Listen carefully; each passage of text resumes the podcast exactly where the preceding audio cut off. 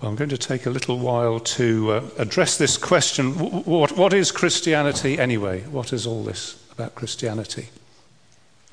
And I came across this quote from Lee Mack, a comedian, on Desert Island Discs, which is actually October 2013, where, do you know Desert Island Discs? Uh, you're, you're allowed to choose a book to take with you. You already have the Bible and Shakespeare. And he said, Oh, I'm glad you get the Bible, because I would read the Bible. I think it's quite odd that people like myself in their 40s are quite happy to dismiss the Bible, but I've never read it. I always think that if an alien came down and you were the only person they met, and they said, What's life about? What's earth about? Tell us everything. And you said, Well, there is a book here that purports to tell you everything. Some people believe it to be true, other people do not believe it to be true. Wow, what's it like? And you go, I don't know, I've never read it. That would be an odd thing, wouldn't it? So, at the very least, read it. That's good advice from a comedian, isn't it? A lot of people dismiss Christianity because they've no idea what it is. They haven't read the Bible. So, I thought we would have a little quick look at what is Christianity anyway, uh, just for a few minutes this morning. So, where would we get an answer to this question from? Some people have an answer from school lessons, and that's about as much as they know about Christianity. I have to say that if you were taught Christianity in school, you were probably taught by somebody who wasn't very enthusiastic about it, probably. And what you have got in your head is probably quite misleading. We know quite well, I'm sure he wouldn't mind me saying this, the uh, school teacher at Downs uh, Junior School who used to teach the kids there about Christianity. He taught my daughter, and he taught them that every church has an altar.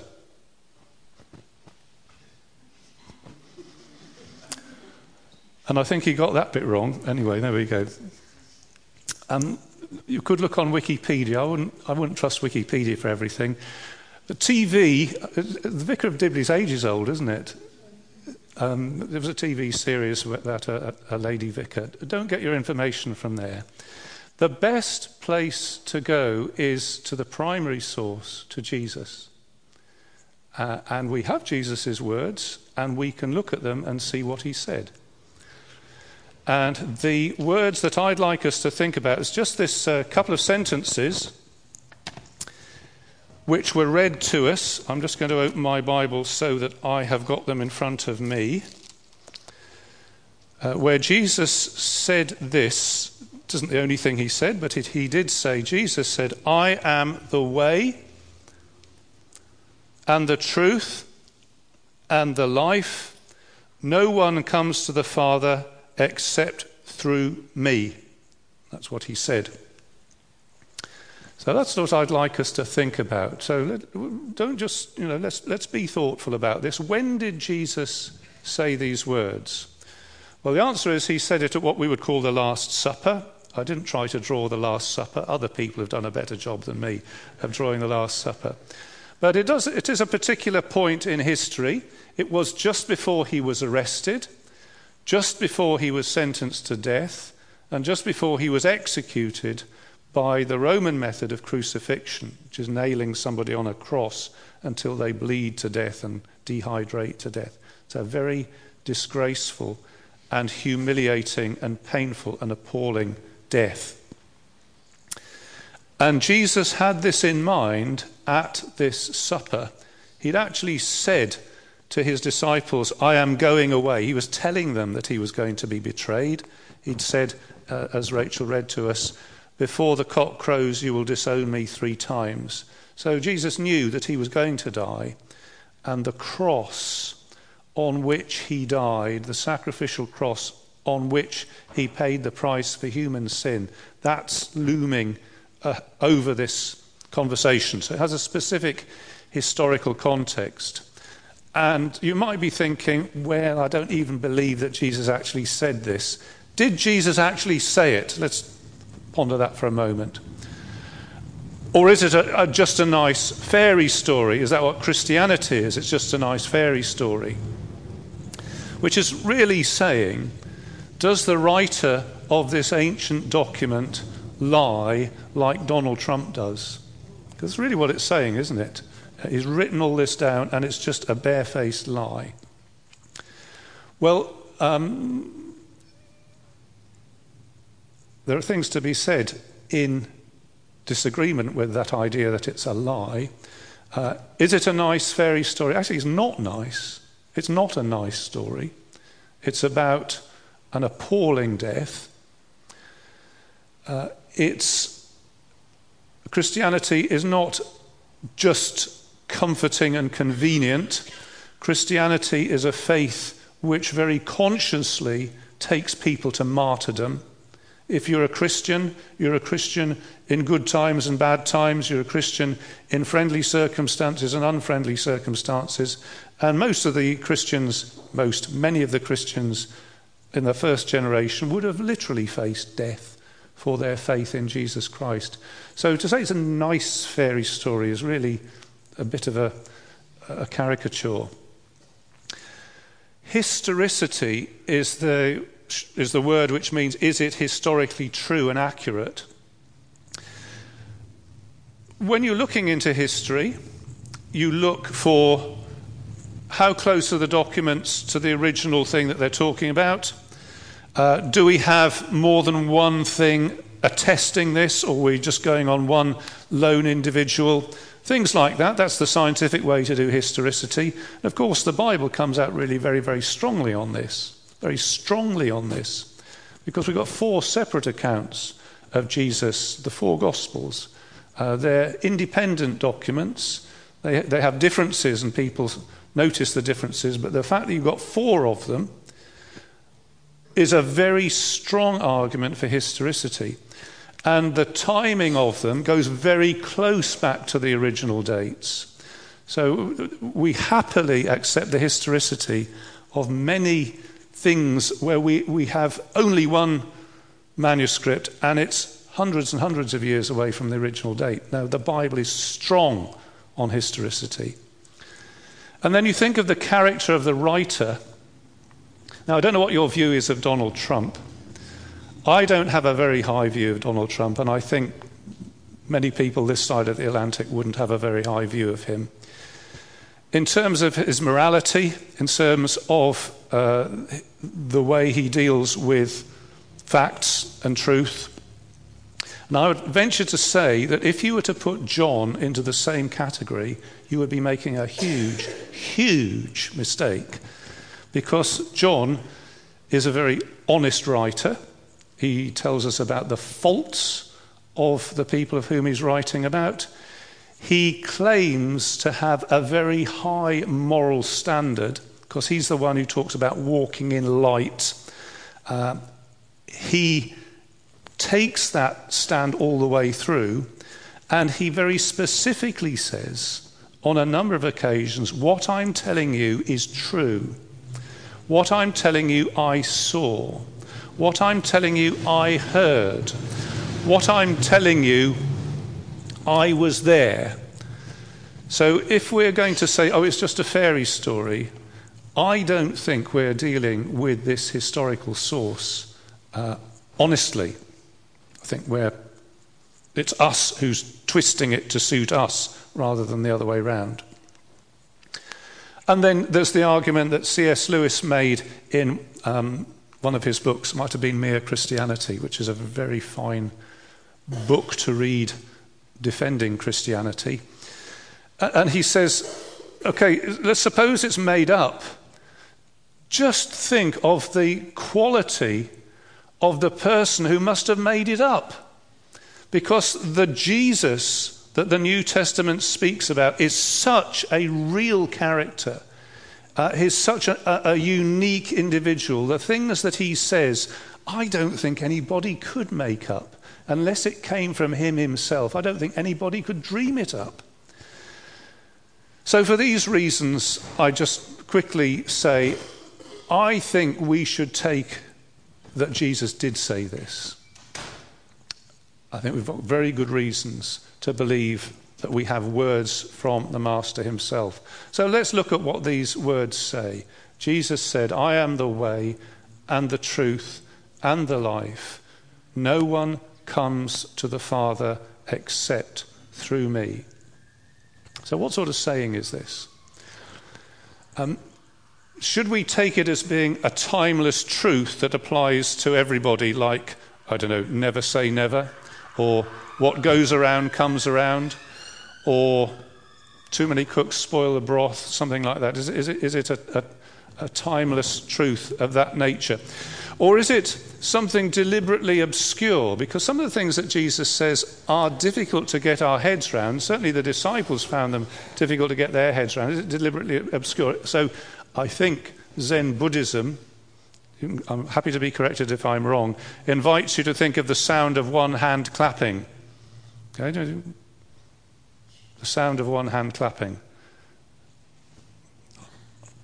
I can't, uh, uh, uh, I think that's just meant to make you go around in circles. Is Jesus just making you go around in circles? I think what is actually is more like a farewell speech at a leaving event. But that's what it is. It's a farewell speech. Jesus is, has got his, his, his, uh, his, uh, his friends, his disciples around him, and he's telling them, I'm going, and here are some things I want you to, to, to understand for the future. And I think on an occasion like that, what one is being is very serious, as Jesus is saying, I won't have many opportunities to tell you things like this, so really do take me seriously. It's loving because Jesus is concerned for these people. Uh, uh, he says, doesn't he? Don't let your hearts be troubled. Trust in God, trust also in me.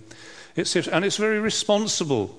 He's saying, I, I, I feel responsible for you. I, I want to tell you something that will really help you. I think that's the way we should take these words.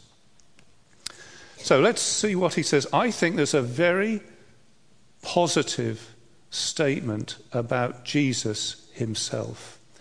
Because three times he refers to himself I am the way, and I am the truth, and I am the life. It's, although it doesn't say I am three times, it means I am three times, doesn't it? So here is somebody, I think fairly quietly, but seriously and caringly and truthfully saying about himself, I am these things.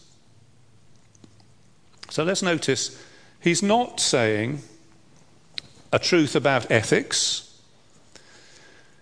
He's not saying the thing I want to leave you with is, guys, always put your best foot forward, or something like that. It is not a thou shalt. It's not, this is what you've got to do, guys. What it is, is, this is who I am. That's what he's leaving them with in this sentence. It's not even a philosophy, it's about Jesus himself. So that's something to, to take on board. What's Christianity about? When Jesus says this, this in, uh, um, in, in this sentence, he says it's about him. It's about Jesus himself. And to do that, seems to me, is either extremely arrogant or a divine claim. The person who says three times, I am the way, the truth, the life, is either arrogant, I suppose it could be mad. Jesus doesn't give the impression of being either of those two things. And if it's not those two things, it's a claim to the sort of thing that only God can say. A very positive statement about Jesus. It's a very negative statement, a very exclusive statement about everything else. I am the way, the truth, and the life. No one comes to the Father except through me. No one comes to the Father except through me. And that's an extremely negative statement, isn't it? No one comes to the Father any other way except through me. And one of the breathtaking things is the way that Jesus seems to say this without any sense of uh, sort of nervousness, am I allowed to say this, or any sense of the, the, that it's, it's out of place, he just says it. He says loads of things like this, just says them. And here he's saying Christianity is an exclusive religion in this sense. It's open to all, it's open to all, but it's not on the same level as all. Jesus isn't saying, you know, you need to, you need to choose between, uh, you know, this religion's got that going for it, this religion's got that going for it, that religion's got that going for it. Uh, I've got my religion. He doesn't say that. He says, no one comes to the Father except through me. He claims simple, total, spiritual uniqueness. It's a total claim, isn't it? There is no other way. So, are there many roads to God? Well, Jesus says no. And he says, There's only me. I don't know whether you've read the Narnia books. I, I love the Narnia books myself. There's one bit where um, the children arrive in uh, some sort of in between world. They get very thirsty, and there's a, a, a stream they can drink from, but the stream is guarded by a lion, and they're afraid of going near the lion.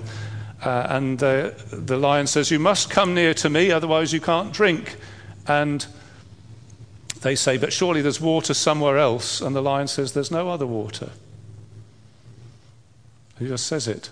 And they know it's true. And Jesus says, There's no other way. He doesn't have to labour the point or shout about it, he just says it's true. So let's look at these claims that he makes. Number one, I am the way. I am the way. I am the way. Now, way implies some sort of travel, doesn't it? I am the way. I am the route. I am the pathway. It implies that life has a destination, it, there's somewhere that you can reach. It implies that life has a goal, there's a way to get to the place that you need to get to. Or if you like, it, it, it, if you think of it as a quest, a quest for the inner meaning, the truth, there is, there is that center and there's a way to get to it. You know, like, um, oh, Raiders of the Lost Ark, what's his name? Indiana Jones. Yeah, Indiana Jones is trying to find his way to the treasure. And Jesus says, I am the way. There is a route, there is somewhere worth getting to. And although there are many useful things in this life, uh, there, are, there, are, there are many things that you say, well, this, is, this is the way. But Jesus says it's not any of those. It's not yoga. It's not, you know, the way he's being fit. No, it's not the way he's earning a lot of money, the way he's having a nice family, or sex, or science. That's the way Jesus says, no, whatever those, whatever those other things are, I am the way. Jesus himself claims that he is the way. Let's look at the second claim. He says, I am the truth. I am the truth.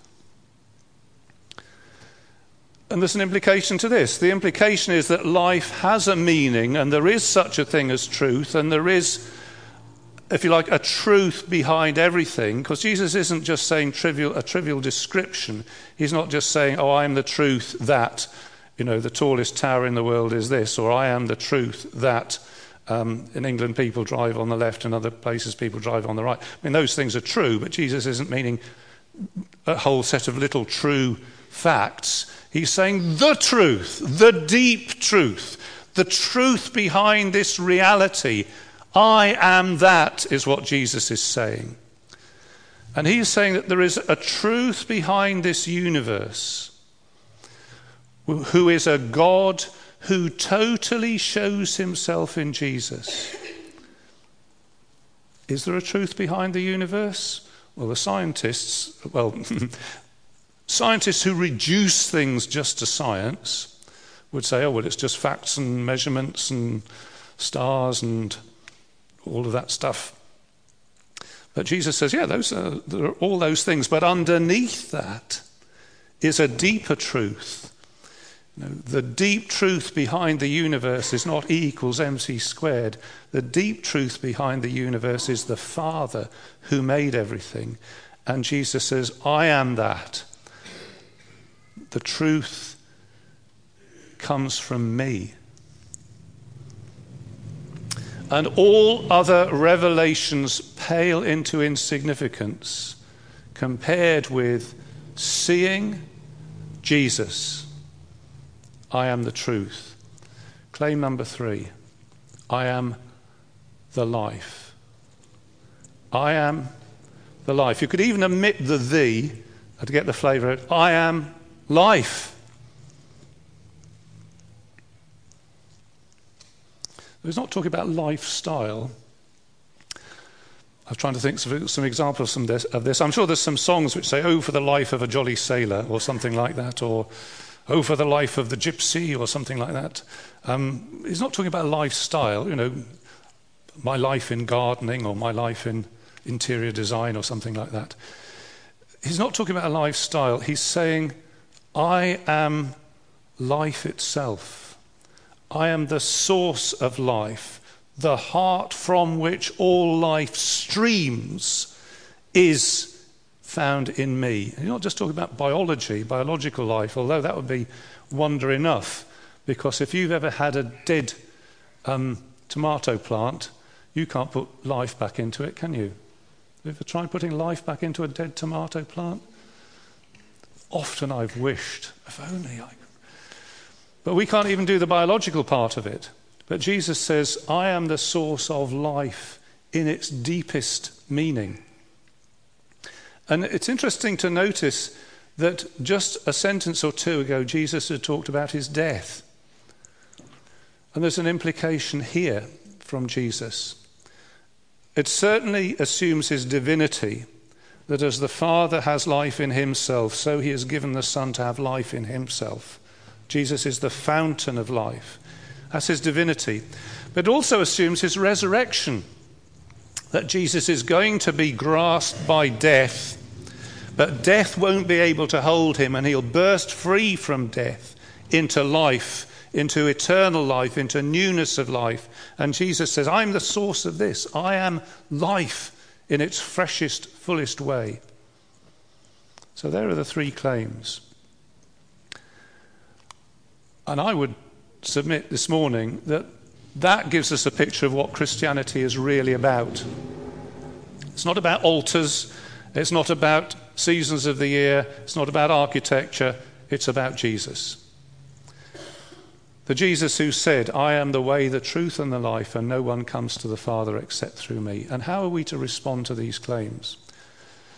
Well, if, and they are claims, because it Jesus doesn't just leave us where we are. As soon as we begin to get a sense of who Jesus is, I'm interested that Nick said that was one of the first things that he heard when he came along to church. As soon as we get a sense of who Jesus is, we get a sense of the fact that he, his very existence makes claims on us. He intrudes into people's lives. And if Jesus has not intruded into your life, then you haven't actually met him yet. He intrudes. He says, This is what I want. This is what I demand. This is who me being what I am demands of you. He says, I'm the way. Well, it seems to me that the response to somebody who says, I am the way, is to, is to follow that way and to walk Jesus, if I can put it that way. And that was, that's what Nick has started. And the way to be with a Jesus who says, I am the way, is to follow that way and to walk Jesus every step of life to the end. And he says, I'm the truth. And the way to respond to a Jesus who says, I'm the truth, is to believe him. and that his truth overrules all other claims of reality, or his light tells us the way to see everything. And I think you said something to that effect in, in your testimony. I can't remember what you said. Did you say something about seeing things in a different way? Something like that.